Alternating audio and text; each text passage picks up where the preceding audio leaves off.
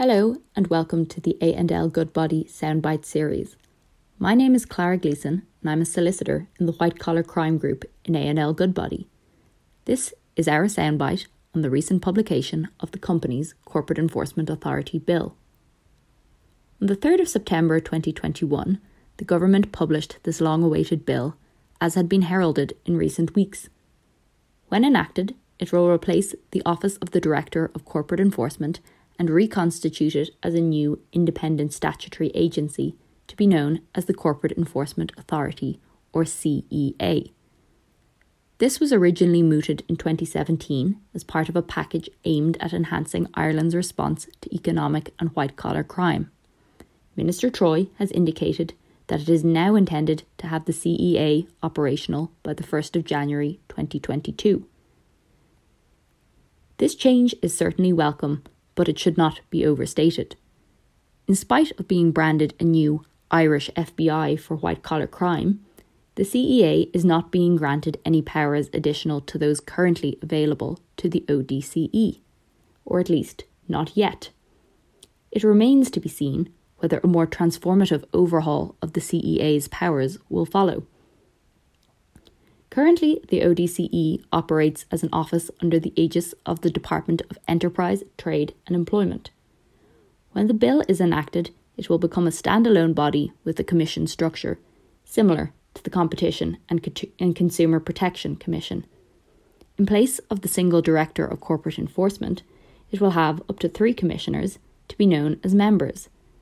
Notably, the pre legislative scrutiny report had recommended increasing this to a maximum of five members in order to future proof the CEA, but this has not been adopted in the bill.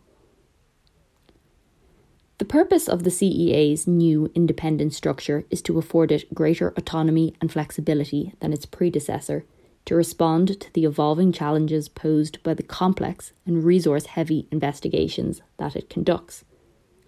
The CEA will be able to appoint its own staff and to determine their grades, the numbers in each grade, and the remuneration payable, subject to ministerial consent.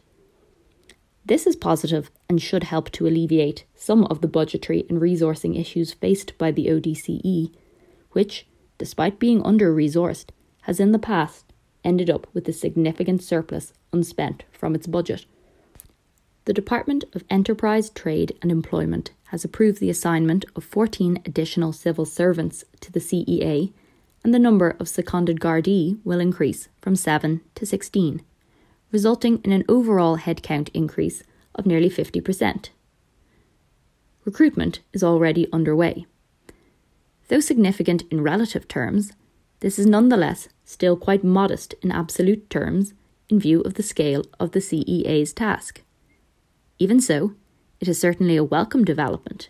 It will increase the CEA's capacity and allow for the recruitment of the specialist expertise which the ODCE has long sought. But will it have greater teeth?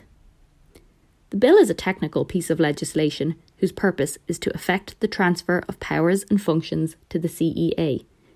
It does not extend or materially alter the scope of these powers. The general scheme of the bill, which was published in 2018, in fact, went further than the bill does. It proposed two new investigative and prosecutorial tools to assist the CEA's work. Firstly, a modernisation of the search and entry powers under Section 787 of the Companies Act 2014 to assist with the collection of electronic evidence, and also a statutory exemption from the rule against hearsay to allow statements in documents to be admissible in connection with company law offences in certain circumstances.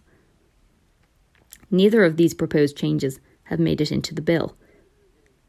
In addition, the bill does not address a number of recommendations of the Hamilton Review Group, which would assist the CEA.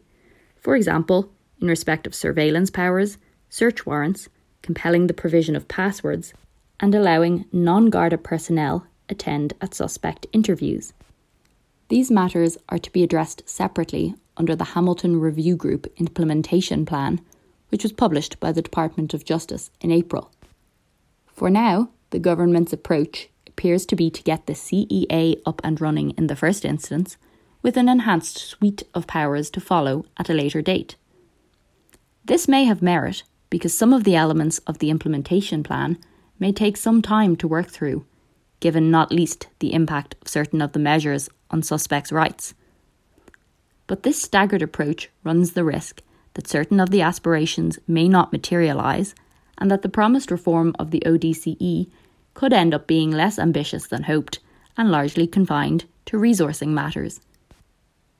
However, the current government does appear to be bringing greater impetus to the fight against white collar crime, and it is hoped that this will lead to more substantive changes and a more modern and flexible toolkit for the CEA. I hope you found this overview helpful. Thank you for listening.